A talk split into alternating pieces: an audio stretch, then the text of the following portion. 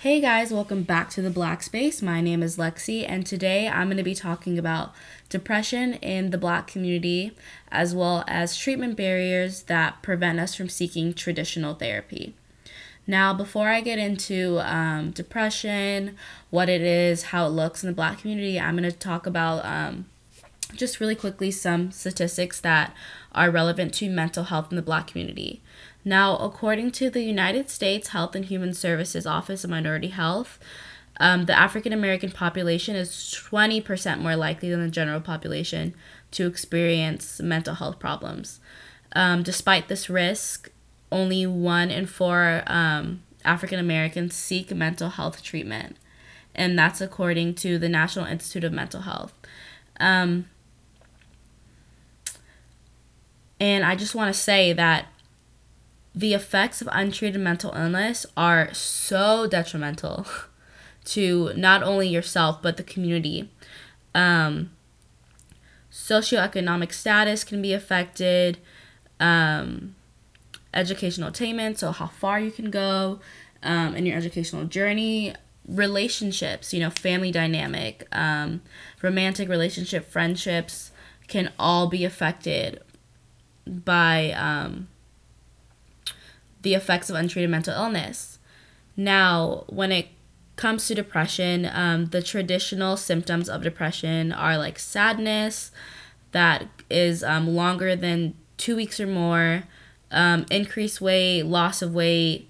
You can oversleep, you can undersleep. There's just so many um, different symptoms and there's so many different forms of depression. Now i'm not saying this for you to you know self-diagnose. Again at the end of the day if you believe that you do have a mental illness it's always better to actually go to a professional and figure out what you have because um, you may not have nothing. You may just be going through a case of the blues, or you may have, you know, a completely different mental illness. So you might think like you have depression, but it might be bipolar, or you might think you might be bipolar, but you can have like borderline personality disorder. There's just some of the symptoms just overlap so much that it's always better, not always better. You have to get diagnosed by a professional. I do not recommend self diagnosis because it can just run you crazy.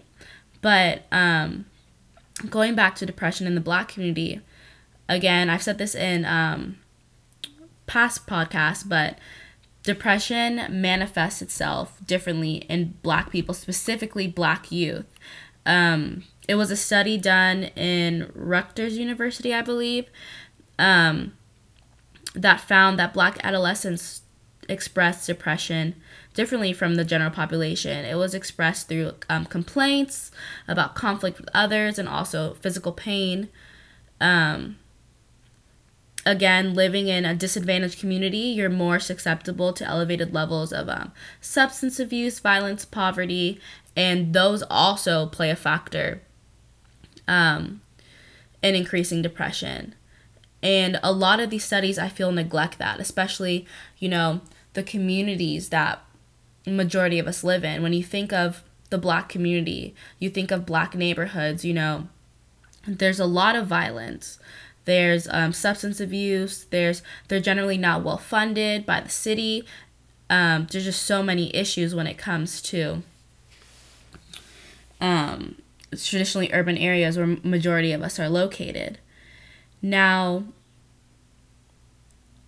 the suicide rate in the black community is significantly higher than other races, especially for black male adolescents.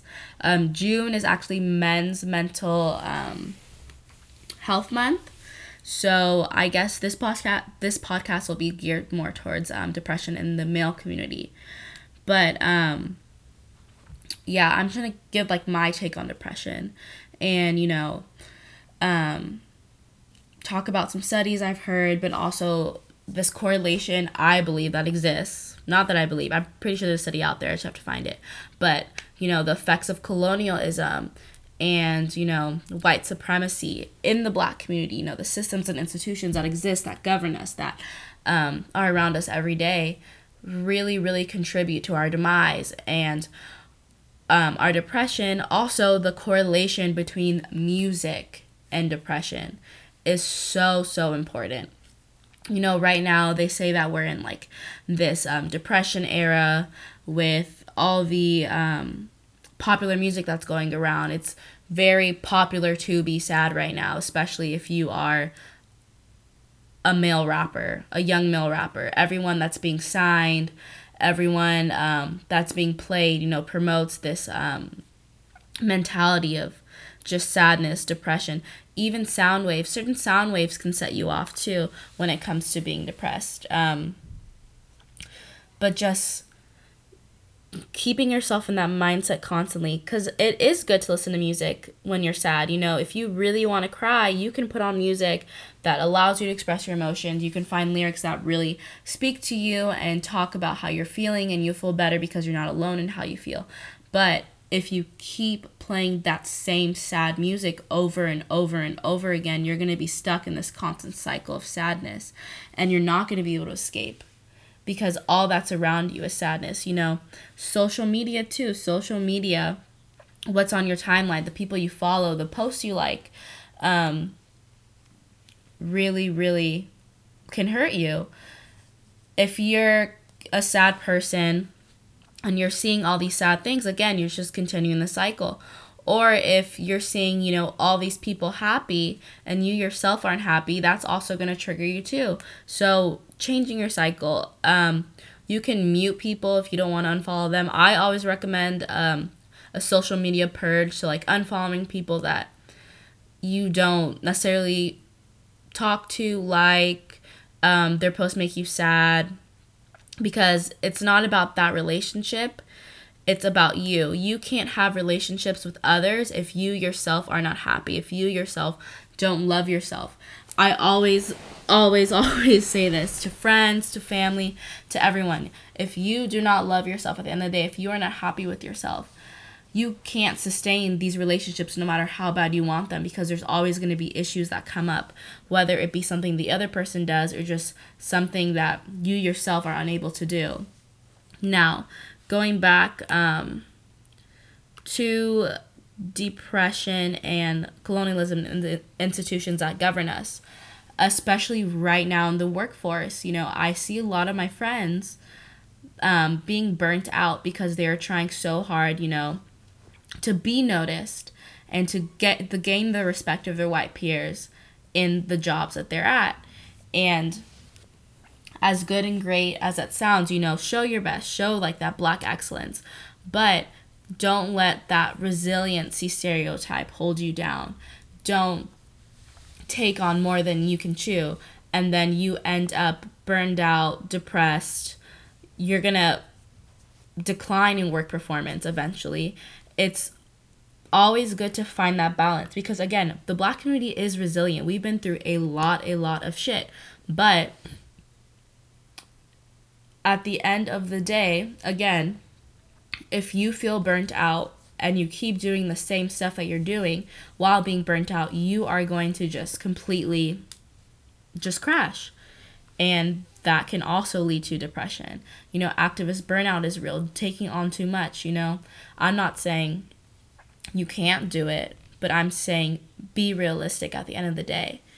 Um, and microaggressions a lot of people especially me right now you know going again coming out of college going into the workforce um, interacting with different races depending on what you know what um, career path you're in but uh, microaggression over time can lead to micro trauma and that can lead to again depression and um, also cardiovascular disease weight gain microaggressions are um, usually unintentional, but there I feel like there's some, you know, purpose behind saying that. But they're usually unintentional, unconscious comments that have to do with the person's race. So comments like, "Oh, you're pretty for a black girl," or "Wow, you speak so eloquent for um, for who you are." You know, um, that stereotype again of like, you know, black people speaking in like ebonics or improper English. You know, that that comment is to not say that you yourself are an eloquent person but to like put down your race so that person that's saying these racist comments to you might think that they're complimenting you and at the end of the day they're really just putting you down. And i experience this too not wanting to put off that angry black girl stereotype. You kind of just brush them off. I mean i spent my senior year of high school being called affirmative action because i got into um, so many colleges that rather than congratulate me you know my quote unquote peers around me um, told me like oh like congratulations like you're filling a quota. Or uh, you got in because like you know affirmative action exists or stuff like that. And i didn't want to you know pop off and like live out that stereotype that people were expecting of me. I just kind of rem- sat in silence. But those comments hurt me. And you know it made me feel some kind of way. But over time i like i found my own ways to deal with micro racism so you know i'll i'll correct the person if they're coming at me incorrect or if you really you know if you're in a workplace and um, someone says that to you, you know hr exists you can be that person that recommends you know the cultural competency uh, meeting or you know um, just file an hr report and that can get nipped in the butt real quick. But um, yeah just the institutions, you know, Eurocentric values, all these things lead to our demise. Now, I'm not saying that um, we have to live by these white standards to be happy because I don't think that's the case at all. I don't think it's an us issue. I think it's more of a them issue. But um, again, we can't change them, only they can change themselves, which is why, you know, I'm trying to create, you know, cult- cultural competency um, workshop that is geared towards them in order to help us. There's all these things that need to be done in order to, you know, bridge that communication gap. But depression just manifests itself in so many ways in the black community. And no one's really studying us. I believe the study I said earlier was like one of the first studies conducted on only um, a black subject pool. Because again, medicine, psychology, we all go by the white standard. And that is hurting us. So, again, I advocate for our own people, setting our own people for the benefit of our own people. Um, but going now to treatment barriers, socioeconomic status is a very big factor that interferes with um, seeking mental health treatment. About 40% of the homeless population in the United States is African American. Um, 39% of African American children and adolescents live in poverty, and African American unemployment rates are double that of um, white Americans. And 72% of male employees work full time early on in their lifetime. So that's 72% of black males. Um, I believe the average cost of therapy from what I've experienced is about I want to say 100 125 is probably like the cheaper end and the more expensive I want to say is like 225 maybe 300 the most I've seen. Um that can be up to about you know between 15 to 20 percent of your weekly earnings and that's not including um patient parking that's not including, you know, if you're a single parent or if you're a working parent and you don't have someone to babysit, you know, that's not including babysitting money or daycare money or even night care money to go see your therapist. But about 15 to 20% of your weekly income would be geared towards therapy if you were only to see a therapist, you know, one hour each week. And a lot of people can't sacrifice to make that cause.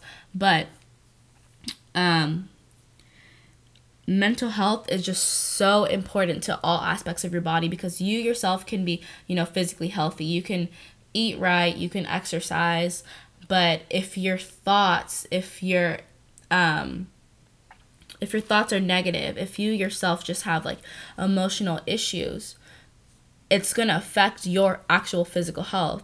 Um, again, depression, there's a correlation between depression and cardiovascular disease, depression and weight gain, depression and being underweight, um, blood pressure, you know, depression and anger. There's just so many things linked together that can really hold you back. Um, insurance, insurance, and seeking treatment is something that is so problematic because one, I believe your um, your rates go up if you have a mental health illness or uh, I mean a mental illness or if you um, want to trade not trade if you want to change um, insurances as well having a pre-existing condition whether that be depression can um, really increase your rates. And then also going into certain workforces. So i believe if you're yourself um, are sued for malpractice but you saw um, or you have um, a mental illness on your record that can be used against you in court. It could be subpoenaed. All your therapy sessions can be subpoenaed too.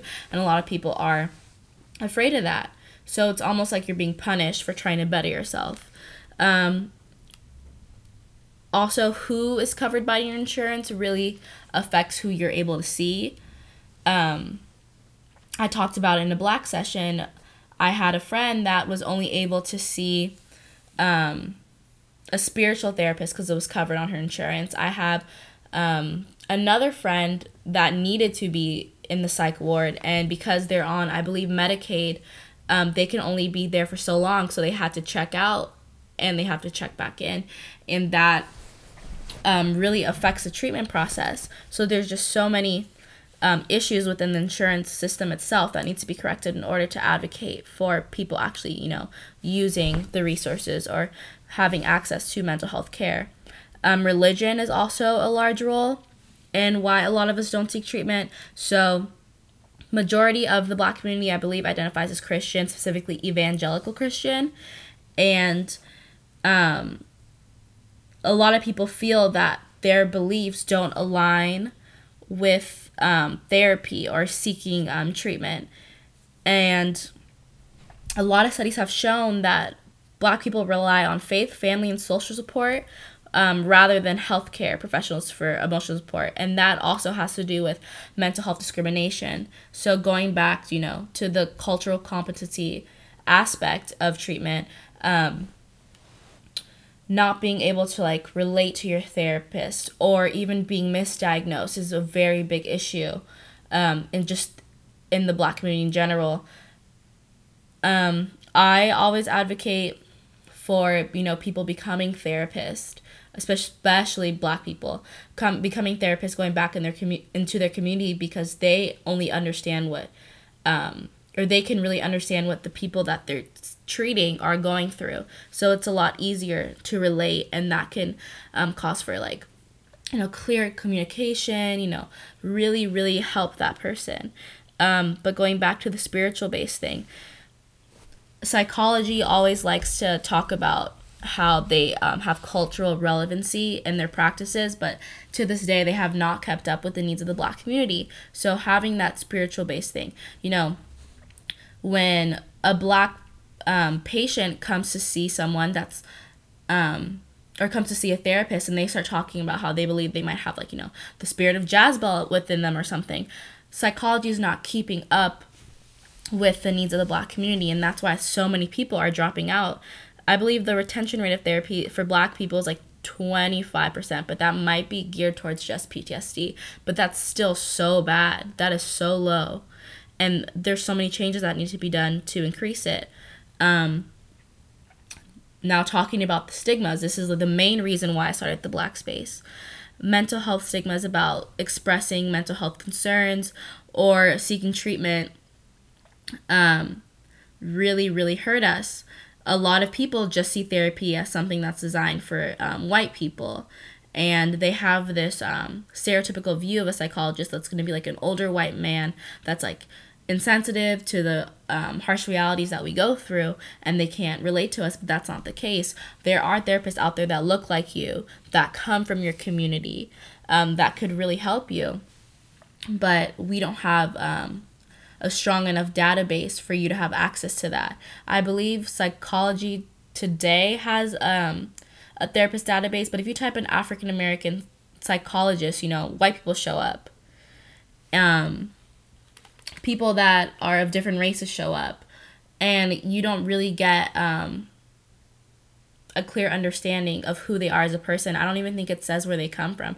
I just think it says like their educational levels, their specialties, the insurances they take, and like what um, licenses they have.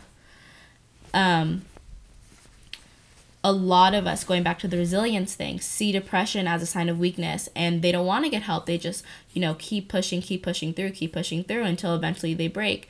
And, you know, it's really common for us to keep our emotions inside and um, stay closed off to others, but that harms you. And um, I believe a study conducted, who was it by? I think it was Kaiser. I'll, I'll if I remember it, I'll maybe post it underneath on the um, web on my website. But um, found that like one third of African Americans who were involved in mental health treatment felt that um, mild depression or anxiety would be considered crazy in social circles, and they didn't feel comfortable about it talking, um, or didn't feel comfortable talking about it with a family member. Um, I've seen this, I've experienced this a lot of the times when you come to your family and tell them like you know mom dad aunt uncle grandma grandpa i'm depressed one they brush it off. They ask you you have they they either ask you why you're depressed or they tell you you have nothing to be depressed about. Um, a lot of the time we're passed off to the bible. They'll tell us to you know go pray on it. Go read the bible. And yes you can pray on it you can read the bible but i know from my own experiences and even the experiences of my friends if you um, you know you want help so bad and you just read the Bible, you keep praying, you go to church, you do all these things, but if these feelings don't go away at the end of the day, you feel like a failure. And my own my own personal experience that put you know a strain on my own relationship with my faith and how I was feeling. Um, but there needs to be a reform or um, not a reform, but there just needs to be more open communication about like how to address someone when they come to you for um, help. You know, not brushing them off, not telling them to go take a bath or um, to pray it off or stuff like that. You need to sit there and just listen to them. I cannot advocate this enough. Just being an open ear, literally no judgment at all, just allowing your child or even your partner to just sit there and just say how they're feeling and not try to fix them or um, diagnose them or tell them why you think they feel this way. Just allow them to tell you how they're feeling and just sit there, have open, honest conversation with them is so beneficial. And that will also, you know, lead them in the right direction when it comes to help, um, getting help in therapy. You know, they're not going to have you or uh, your words in the back of their head saying, like, oh, well, I shouldn't be in therapy. I should be going to church, stuff like that. Um, now, lastly, some possible solutions I have, you know, public education, maybe having um, community centers allow psychologists or therapists come in and talk about the issues that are prevalent within the community like i'm doing today having um you know having the facts about different mental illnesses that affect them and making it relevant to them because again you know this whole stereotype of you know psychology therapy as a white thing is really, really preventing us from actually getting beneficial help. Um, cultural competency again. No one knows what that looks like. There are some places that talk about it. And i believe the substance abuse and mental health service administration um, talks about cultural competency as the ability to interact effectively with people of different cultures um, helps to ensure the needs of the community and members are addressed. But they just say refers to characteristics such as like age, gender, race, location, profession. Um, it relates to institutional and systematic biases, but it doesn't necessarily give like, you know, a template or exactly like what words to say. Studies shown that if you like bring implicit bias or if you bring awareness to the implicit bias that people um, exhibit, they will stop, but that's not always the case. Um, again, this bridge also needs to be created between religion and psychology. Psychology needs to step up, but also religious leaders um, need to understand that some of the people within their congregation need therapy. Um, you can look to your pastors for advice. Some pastors are actually educated in psychology, and kudos to them because that's even going the extra step. But I've seen pastors tell people to go off their meds and they'll get on this like religious high and they'll be okay for a while but then they go back to how they were before and just these these patterns need to stop there needs to be um, communication between you know local church leaders and mental health professionals um, from the area but another issue with that is a lot of people that are you know going out here getting these therapy degrees are not coming back to their communities. They're going to you know um, different places where they're they can have probably like a bigger clientele. They can probably charge more but you're not benefiting others. You're just benefiting yourself. Um, but yeah just depression in general just impacts the black community so much. Um, from you know the racism that we experience to the trauma that we grow up with um, especially in these urban areas you know like substance abuse violence all these things just increase um, the risk of depression, but again, no one's talking about it. No one's really studying it. So no one knows about it. They just, you know, have these unexplained feelings or just pent up anger. And it's just leading to our demise. So I believe that um, the field of psychology needs to step up. Now, at the end of the day, you know, I can only advocate so much. So once I get my license, you know, once I'm um, fully educated, fully licensed, all that, you know, I'm going to be making these steps, but I myself can only do so much with the BA right now. So, you know, psychologists, therapists, because I know some of you do follow me on the Black Space and do listen to my podcast. Um, if you have that research grant, you know, you're looking for a study, depression specifically in the Black community. Um, would be a great thing to study. Now, a lot of the times, you know, these organizations that are primarily ran by white people, you know, like to call us all African Americans, but there is a different um there's a difference between, you know, being black and being African American, and that's a whole different other discussion. But um yeah, even even within certain African American populations, like people that come for or people that are from like Nigeria or um just different places from Africa that are like first generation or second generation here, they also experience like health in a completely different thing. And to group us all together is not fair. But um, again, thank you so much for listening. Um, sorry for ranting a little, but depression in the black community is just something that you know needs to be addressed. I have a whole paper on it on the Black Space but I know a lot of you um, rather watch a video or um, hear a podcast about it. So I decided to make one today. Um, sorry if today was a little awkward. I've never done a podcast by myself and I don't like talking by myself, so that was new for me.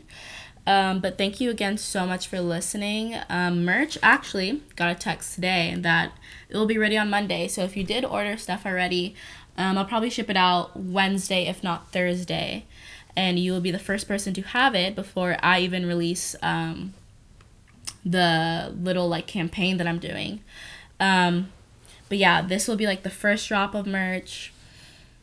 I'm gonna probably do some new stuff for um, you know the colder months, but that's like a while from now. Right now it's like the summer drop, so you got your like your short sleeve, your long sleeve. That's like not too hot. You can still wear it. Um, the hoodie that's literally the softest thing I've ever touched in my entire life very proud of those. Um, but yeah, merch is here. Um, official drop will be July 1st. So in two weeks, I believe. Yeah, in like two weeks. But um, thank you so much for listening. And remember to stay liberated. Thank you.